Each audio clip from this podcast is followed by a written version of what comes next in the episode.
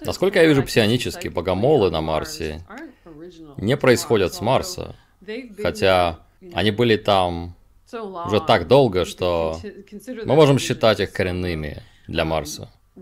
И то, что мне показали несколько раз, псионические, это что они пережили какой-то катаклизм и разрушение планеты в другом месте. И на самом деле, после всех моих просмотров в течение времени, похоже, что этот сценарий не такой уж редкий, когда существа убегают либо от войны, либо от разрушения, изменения среды или разрушения самой планеты. Это было моим наблюдением, что они мигрировали очень-очень давно. И также, я не знаю, говорил ли я об этом раньше, есть разные плотности богомолов, и они не все одинаковые. То есть мы говорим только об одной группе, одной расе, одной подгруппе этой расы на Марсе. Поэтому я хочу прояснить, что речь не идет о всех богомолах повсюду. Может быть, мы уже говорили об этом раньше. Первое, что я помню о них, это что у них была группа тех, кого они называют старейшинами, которая держала их в слаженной настроенности на свою частоту. То есть их можно считать единым разумом, не совсем коллективным разумом, а скорее более высокой версией этой частоты. То есть не совсем как у серых, но с коммуникацией через слаженную частоту. И старейшины, которых можно назвать мудрецами, которые есть у наших коренных народов на Земле, поддерживают эту частоту, то есть она модулируется и координируется, чтобы оставаться в определенном диапазоне, и чтобы все оставались настроенными на нее в отношениях друг с другом. И они хотели мира с нами, когда мы... Они не хотели воевать с нами.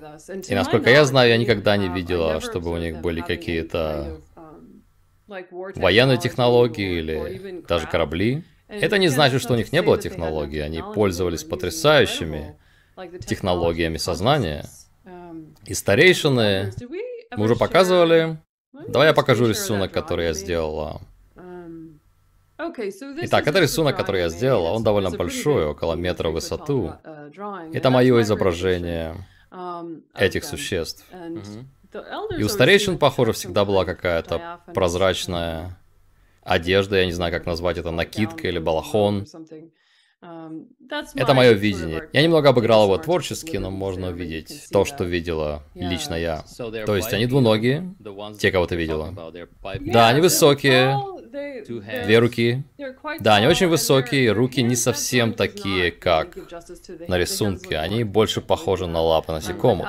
Я много лет рисовала человеческие руки, поэтому здесь тоже нарисовала их более человеческими. Да, они высокие, они двуногие. Я видела в них некое изящество.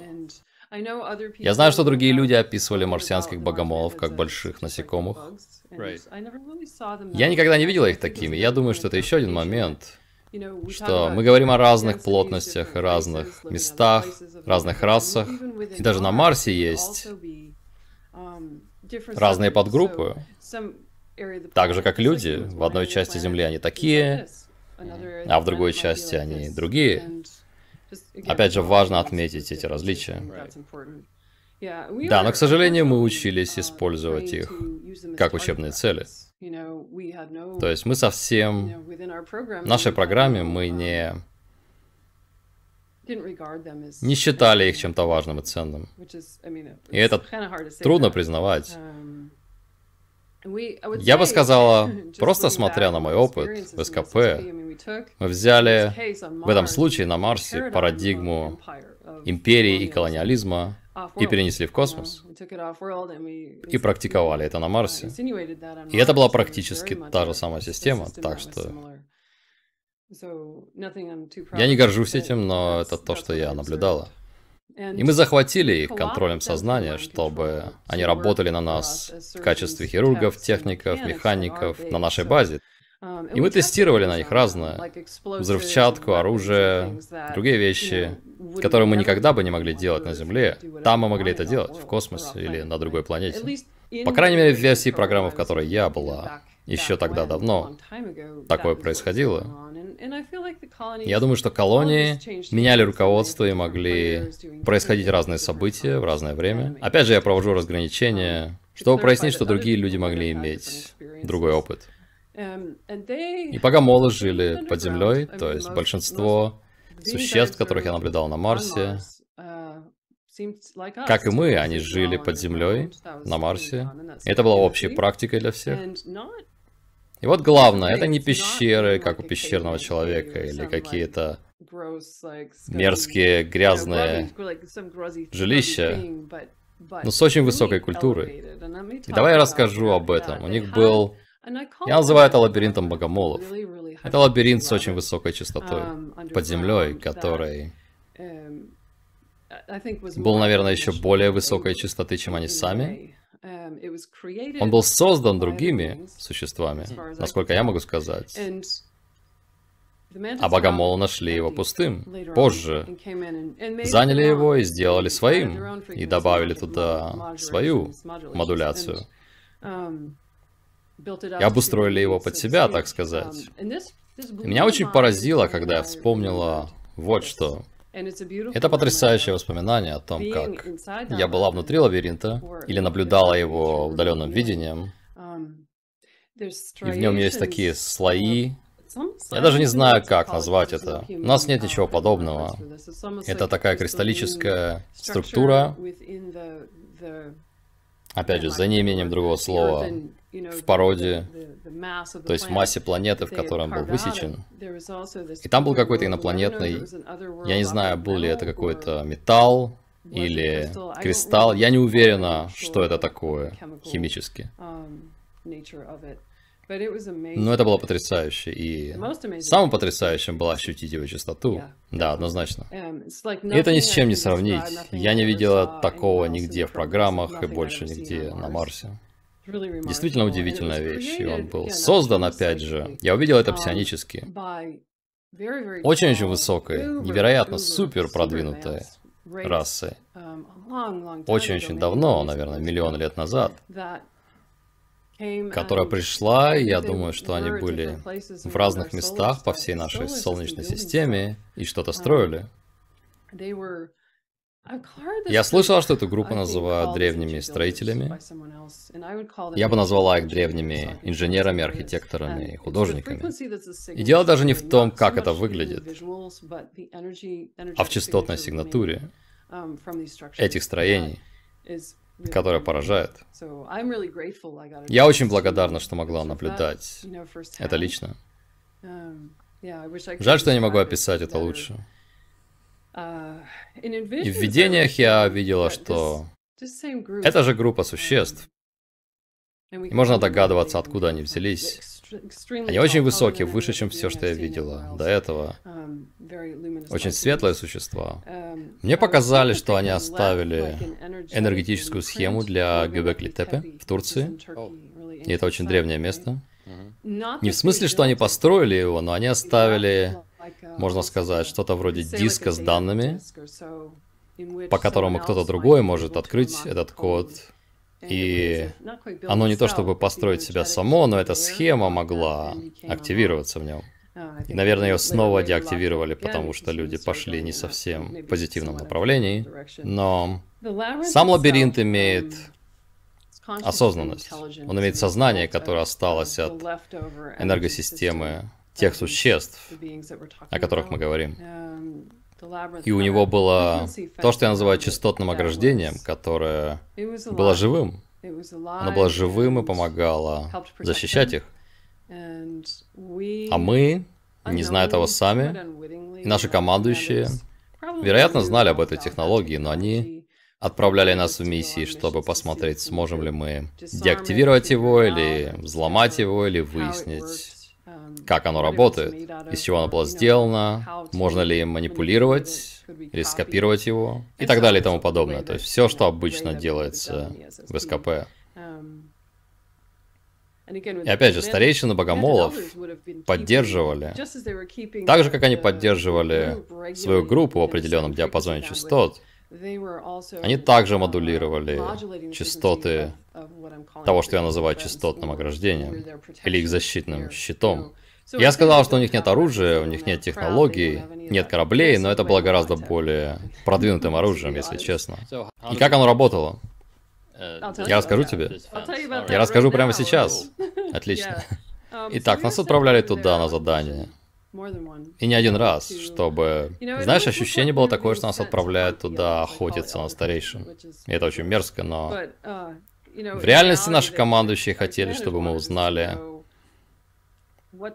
как все это работает, из чего оно сделано, погибнем ли мы в процессе, потому что можно погибнуть, нарываясь на эту штуку. И вот мы с Дином... Мы делали следующее. Мы обычно работали в команде из семи человек вместе. Я помню, что мы делали псионическую разведку, чтобы сначала посмотреть, что там было. Я помню, как старейшины стояли вокруг высокого стола из света. Я не знаю, что это было. Опять же, я не могу описать, из чего он был сделан. Он был высоким, они стояли вокруг него, и на нем двигались символы и образы. Я бы назвала их кодами света. Это очень высокий стол, я не знаю, был ли он оставлен этими древними архитекторами, о которых мы сказали, и которые также оставили лабиринт. И опять же, стол тоже оказался живым. Я не знаю, о чем они говорили там, но... Короче говоря, я просто описываю то, что мы удаленно просматривали их, перед тем, как пойти туда. И однажды мы привели с собой... Мы пошли, чтобы разведать это частотное ограждение, привели с собой... какого-то пленного с базы в качестве отвлекающего маневра или приманки. Его разорвало, когда он вошел в контакт с этим ограждением, с этой энергосистемой.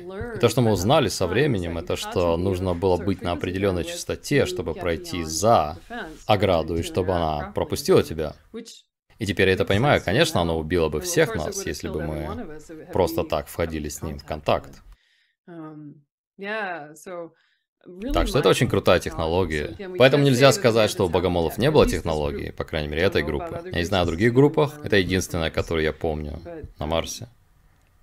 Я думаю, что, как я сказал, что командующие знали, во что мы ввязываемся. И они подставили нас, так же, как они подставили нас с той временной войной. Они подставили нас теми суперсолдатами из будущего, о которых я говорила в прошлом эпизоде. Они подставили нас и с этим, и другими вещами, и все это довольно коварно. Мы всегда были последними, кто узнавал, в чем была наша миссия каждый раз. Так что этот фактор всегда присутствовал. И я могу рассказать о кое-чем не очень приятном, то есть как мы захватили их. Как я сказал, мы тестировали много чего на них, и я упомянула, что мы контролировали их сознание, чтобы они работали на нас. И однажды, я помню, мы отправились к ним. Это был авианалет с нашей стороны. Мы бомбили их и травили газом, чтобы посеять сильный хаос в их поле сознания. И там было столько ужаса и боли. И когда это воспоминание пришло, я была просто в ужасе, потому что, будучи эмпатом, я получаю не только свои воспоминания, но меня переносит в переживания от первого лица, почти кармически, чтобы пережить то, что они пережили. И это было ужасно. Они кричали очень громко, и это был полный хаос в их поле сознания.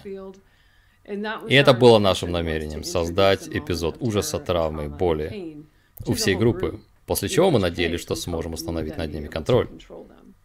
И это так же, как с контролем сознания с помощью травмы на Земле, это не особо отличается, когда ты создаешь какое-то шокирующее событие, чтобы манипулировать сознанием. Это очень похожий метод. Да, и когда они в панике, то их поле разрушено. Поле разрушено, и мы могли делать с ними, что хотели. Так что...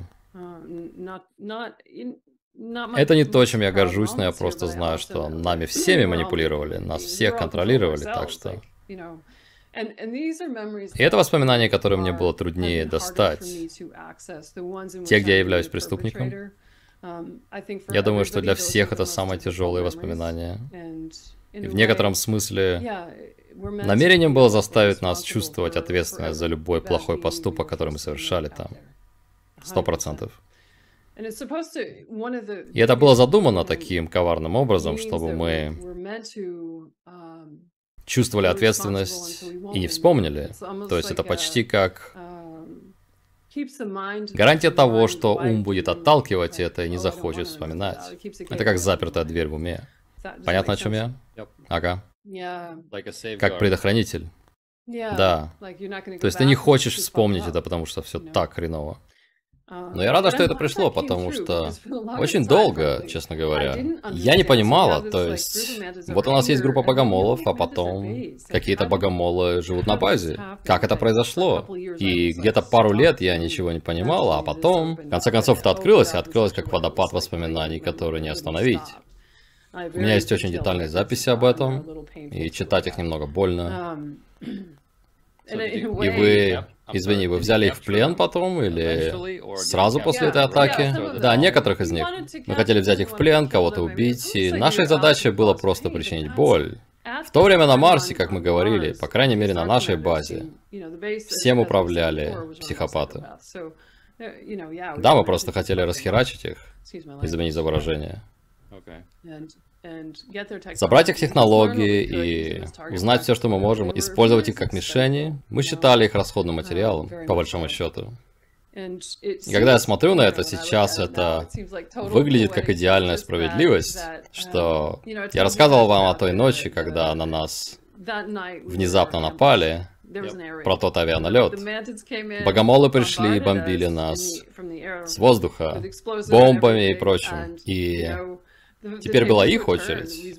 Мы совсем этого не ожидали. Они разрушили нашу базу с помомощью наших же кораблей. А, понятно. Это отличное возмездие. Вашими же кораблями? Я думал, что у них были свои корабли или у группы, с которой они объединились. У них была группа, с которой они объединились, да, но... Они использовали наши корабли, потому что помнят, что некоторые из них уже работали на нашей базе и работали с нашими кораблями, они обслуживали нашу технику, поэтому это уже давало им возможность, но главное, что в их системе контроля сознания была дыра, что и позволило всему этому произойти. А, понятно. Да, это очень интересный и сложный момент, но это объяснило для меня. Как только эти воспоминания пришли, я подумала, о, это логично, теперь я поняла. И это была ночь, когда я погибла, и я не помню, что было после. Я лежал на земле со смертельным ранением. Короче говоря, можно сказать, что я болею за них в этом плане. И это тоже нездоровая радость в любом случае. Но по большому счету, нужно сказать, что мы не могли сравниться с их четырехмерным потоком и уровнем сознания против нашего трехмерного ума, со всем нашим насилием и агрессией. Нашей доминирующей идеологии, верно? Мы не могли сравниться с богомолами. И, кстати, старейшины могли покидать свое тело, то есть, когда мы нападали на них, мы могли убить тело или взять тело, но там не будет сознания. То есть, с телом можно что-то делать, конечно, но они могли избежать поимки, выйдя из тела. Я думаю, это очень круто. Да, и в этом тоже есть свой элемент справедливости. С моей точки зрения. Ты помнишь, что было после этого, то есть в будущем этого события? Вы восстановили базу, и все было как раньше, или... Да, ее восстановили. Она была восстановлена, да. То есть они не уничтожили все полностью. Нет, они не разрушили и не убили всех полностью. Они делали то же самое, что и мы, когда мы напали на них и травили газом. И бомбили.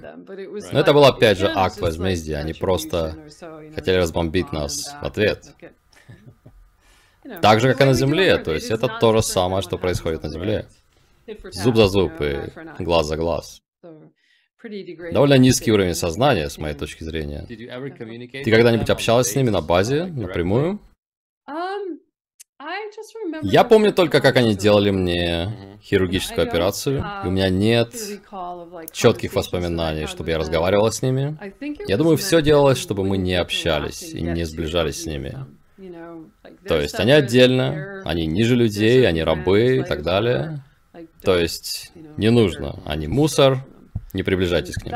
Это мое ощущение, то есть у меня нет четких воспоминаний об этом, но просто, судя по общей атмосфере, которая царила на нашей базе, я чувствую, что это было так.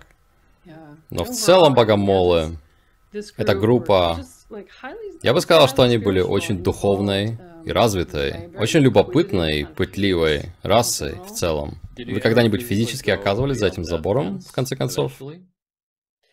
У меня есть воспоминания о том, что мы были за ним, да.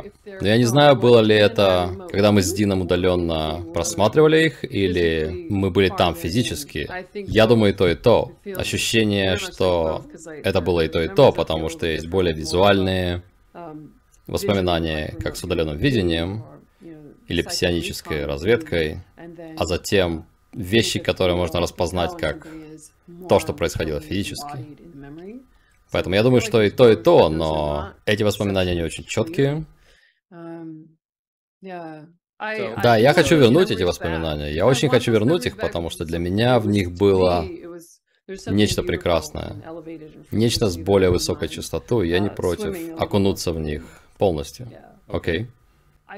Я чувствую, когда смотрю сейчас, что эта энергия распространена по всей Солнечной системе. Она очень высокая, что эти места хотят пробудиться, пробудиться и распространить свою энергию и технологии по всей Солнечной системе. И в каком-то смысле можно сказать, что это часть парадигмы, в которой сакральные места становятся более активными в плане энергии, которую они хранят на Земле по всему миру, по мере нашего прохода через довольно хаотичный период на нашей планете сейчас. Эти ребята ощущались очень-очень древними. То есть их энергия ощущалась очень-очень древней. Не такой же древней, как тех существ, которые создали энергетическую структуру места, где они жили, но очень древними. И в этой группе есть большая мудрость, которую я очень уважаю. Есть продолжение истории, если вернуться к Дину и тем, что произошло там, между нами. Да, мы довольно много говорили о создании близнецов в прошлом эпизоде. Говорили довольно много и подробно, я думаю. Мы сказали о том, что нашей главной работой была псионическая разведка и прикрытие друг друга на заданиях. И это было очень важно. И знать, что кто-то прикрывает тебя и следит за тобой, если в тебя стреляют, и в целом присматривает за тобой. Это очень приятное чувство. Я не хотел говорить об этом сразу в первом эпизоде, потому что вся история с близнецами — это слишком для меня лично. Я думаю, что для зрителей также за один эпизод.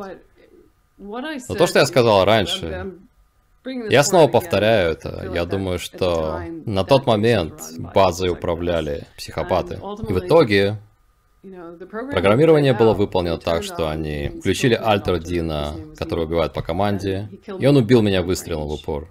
Это был шок. Это было частью программирования и подготовки, или он убил тебя, потому что ты что-то сделала? Его обвинили в моем убийстве на Марсе и посадили в тюрьму. Ого. Это было частью их плана. Если вернуться к тому, что я читала из книги Сиско Уиллер, и как это проигрывается в системе иллюминатов, то что одного близнеца неизбежно заставляют убить другого. Так это часто работает. Я не знаю, всегда ли это доходит до такой крайности в программах, но это было моим опытом. И это самое травмирующее, что можно представить. Тот, кого ты любишь, тот, кто тебе не безразличен, забирается у тебя таким жестоким способом. И каково же было ему, потому что он теперь живет с этим. Когда он вспомнит это, я знаю, что он вспомнил. И вот почему, вот почему он приходил ко мне в форме энергии, крича как животное от боли. Мол, что я наделал? Поскольку вам было лет тогда? Она была по двадцать с лишним лет. Ты думаешь, была какая-то другая причина для этого? То есть, нет. Вы ведь уже очень долго служили, и зачем им... Ты сказал, что его подставили в твоем убийстве? Его подставили, да. Но тебя ведь оживили после этого, верно?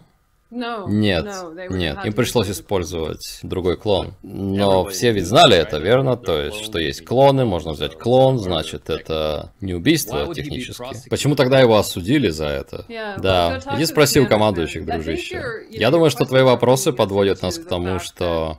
О чем я говорил раньше, много раз в этих интервью, что... Психология этих людей, управляющих базой, была такой. Иначе зачем им так делать? Это выполнение той версии программы двадцать и обратно, досконально, и внутри системы, какую они ее создали. Чтобы разрушить... Конечной целью было разрушить обоих людей. Понятно. И после этого ты продолжила службу? Да, я не знаю, что произошло потом. Я не уверена, что виделась с ним после этого. Как я сказал, он был в тюрьме на Марсе долгое время. И, возможно, он закончил срок своей службы, сидя в тюрьме. Ты думаешь, могла быть другая причина? Например, вы двое могли стать слишком неуправляемыми для них? Нет. И тогда они решили сделать так, чтобы сломать вас и избавиться от тебя. Мы были уже очень сломаны на тот момент. То есть его заставляли сексуально издеваться надо мной. Снова и снова на базе. То есть я не рассказываю о том, насколько все было мерзко на Марсе. Из-за психологии этих контроллеров, людей, которые управляли нашей базой. И все это было частью их системы. Чтобы держать нас, чтобы держать нас в некой гармонической чистоте, связанными друг с другом через боль и удовольствие. То есть весь этот процесс с контролем сознания и травмой продолжался весь срок двадцать и обратно? Пока мы были с Дином, да. А, понятно. Ого. Да, знаешь, интересно, когда я только начала возвращать свои воспоминания о Марсе, они казались такими... Я должна сказать, что я была очень наивна, потому что они казались такими безмятежными и такими, мол, о, вся эта мерзость, которая была со мной на Земле, не происходит здесь. Потому что я тогда еще не все вспомнила. В самом начале я еще не знала, как все было ужасно на Марсе. И когда я вспомнила о создании близнецов, я подумала, блин, там было то же самое, и даже хуже. То есть они просто подняли все это на более высокий уровень, так сказать. Они обрабатывали нас так долго, что могли извращаться все больше и больше с каждым годом и с каждым новым событием, в плане того, что они делали с нами. Да, я понимаю, что с их точки зрения они превосходно контролировали наш разум таким образом и поддерживали в нас неясность о том, за что мы были ответственны. То есть в чем была моя ответственность, потому что, помнишь, в прошлый раз мы говорили, что близнецы учатся брать ответственность за боль друг друга. Они также берут ответственность за все вынужденные моральные поступки. То есть когда мы убиваем других существ, мы вечно виним себя. Хотя это была программа, они активируют альтер, который запрограммирован на это убийство. Видишь, о чем я? То есть программирование остается еще долго после того, как жертва или выживший возвращается на Землю. И программа закончена. Это ужасное наследие. Это самое бесчеловечное программирование, потому что оно делает невозможным человеку сближаться с другими людьми после этого. Когда ребенок становится взрослым. То есть наша связь с другими — это наша природа, они разрушают ее у самого основания, в самом зачатке. И это трудно простить.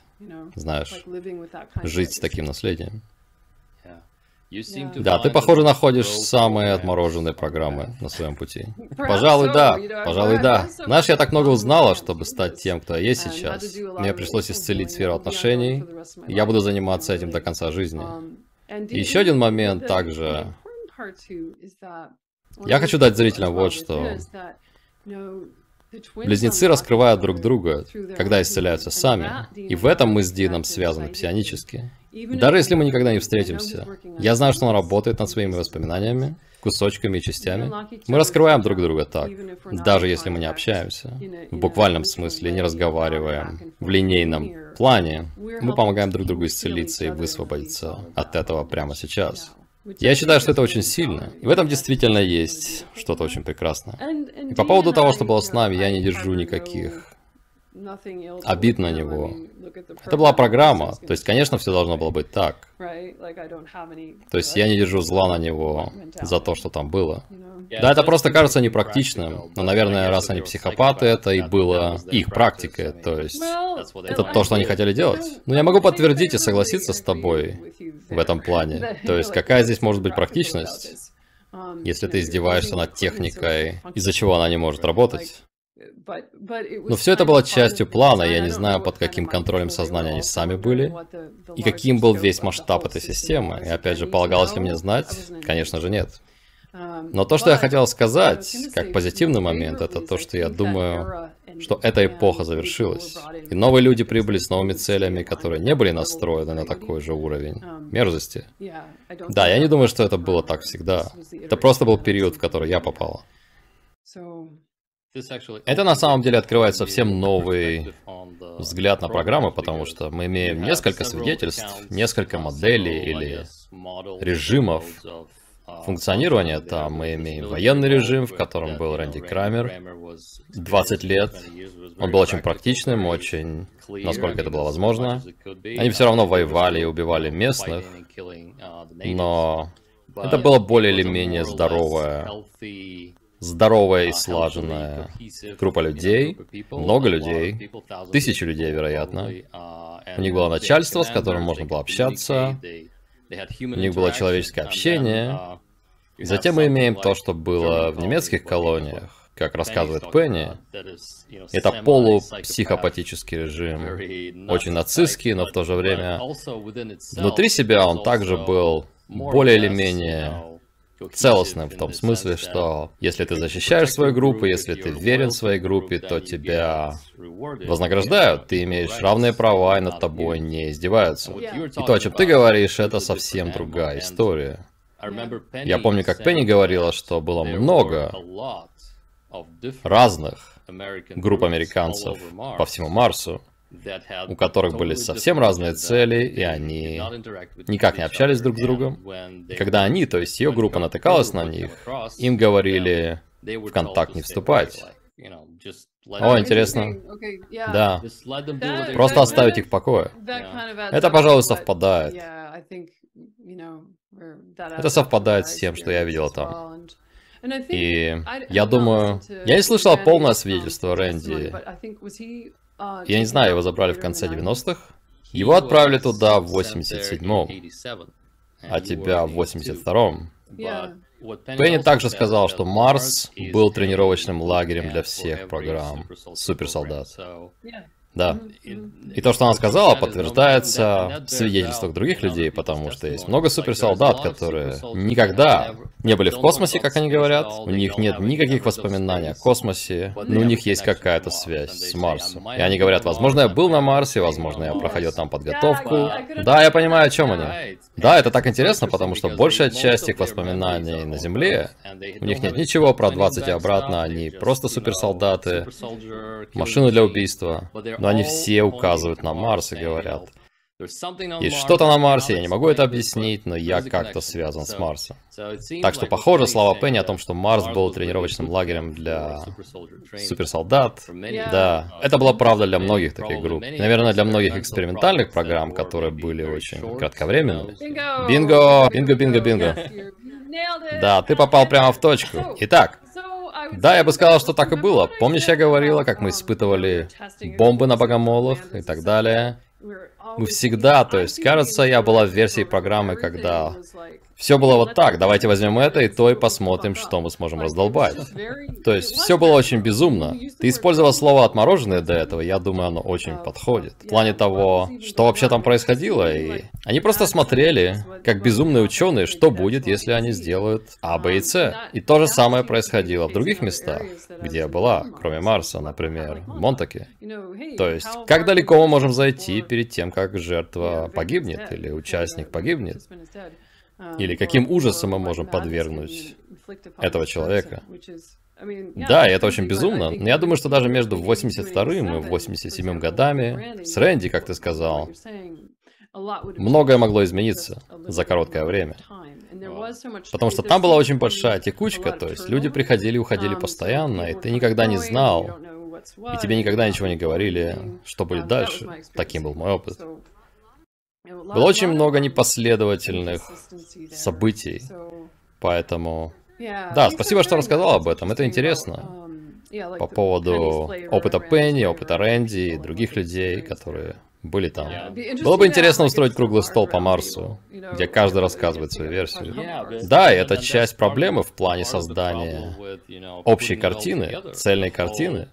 Если ты хочешь получить общую картину и слушаешь разных людей, получаешь пять или семь или десять историй, которые очень отличаются. Там есть только ключевые слова, вроде Марс, двадцать обратно, местной расы. Да, я думаю, это дискредитирует все рассказы. Я думаю, что это тоже намеренно. Почему все держалось в таком движении и постоянной ротации, когда все всегда менялось? Потому что, когда люди вроде меня вернутся и расскажут об этом, они будут звучать как безумные, так как это не совпадает с опытом других людей. Так что этот фактор тоже есть. А также я заметила, что разные люди запоминают. Знаешь, я работаю с клиентами, которые проходят этот процесс и возвращают воспоминания. И люди запоминают разные ключевые моменты. Люди могут запомнить, например, очень разное. Например, я помню энергетические сигнатуры, частоты, я помню технологии, основанные на частотах, на сознании и так далее. Но другие могут вспомнить, какое оружие у них было, или характеристики каких-то ручных устройств, да, бронекостюмов. Да, я думаю, что мужчины и женщины склонны запоминать разное. Например, женщины часто запоминают пережитые эмоции. И многие свидетельства женщин можно сбросить со счетов, потому что мы хотим узнать про корабли, про технику, и как все работало. Никому нет дела до твоих чувств. Это не главное, нам нужны факты. А также некоторые детали настолько ужасные, что ты просто не хочешь рассказывать это аудитории. То есть, если бы я полностью описал процесс создания близнецов, все лежали бы на полу. То есть, это правда не... понятно. Это не очень приятно. Там много сексуальных издевательств, полных насилия, извращений. И это не то, что мне следует рассказывать публично, если честно. Итак, какое-нибудь заключение, которое мы можем подвести? Да, я хотел сказать еще раз и повторить, что путь близнецов, как в нашем случае с Дином, выражается в том, что мы разблокируем исцеление друг друга. Это главный позитивный момент. И это то, что я хочу подчеркнуть. Вы как квантово запутанные частицы, которые резонируют. Такими нас создали, и это свет в конце тоннеля в этих программах. То есть они сделали все это, но из-за всего этого, из-за этого программирования, из-за того, что нас соединили, срастили вместе, также происходит так, что когда один из нас исцеляется, а другой не находится на этом пути, он чувствует вибрации того, где я нахожусь со всем этим. Наша вибрация очень сильно влияет и преодолевает пространство и время. Она также идет в прошлое, чтобы исцелить прошлое, верно? Так что это все... Прямо сейчас происходит нечто очень прекрасное. То, что влияет на то, что произошло, и то, что мы называем, здесь в три дэ мы называем прошлым. И я думаю, это свидетельствует о неизменности человеческого духа, и что всегда будет происходить восстановление, которое нельзя остановить. Да, еще бы. Это самое прекрасное для меня. Да. Итак, в следующий раз... В следующий раз, да, мы коснемся марсианских рептилий. Там очень большая история. Да, они тоже живут там под землей. Так что есть сходство между местными рептилиями и богомолами. Однозначно. Так что я буду с радостью ждать, когда поговорю с вами в следующий раз. Отлично. Спасибо.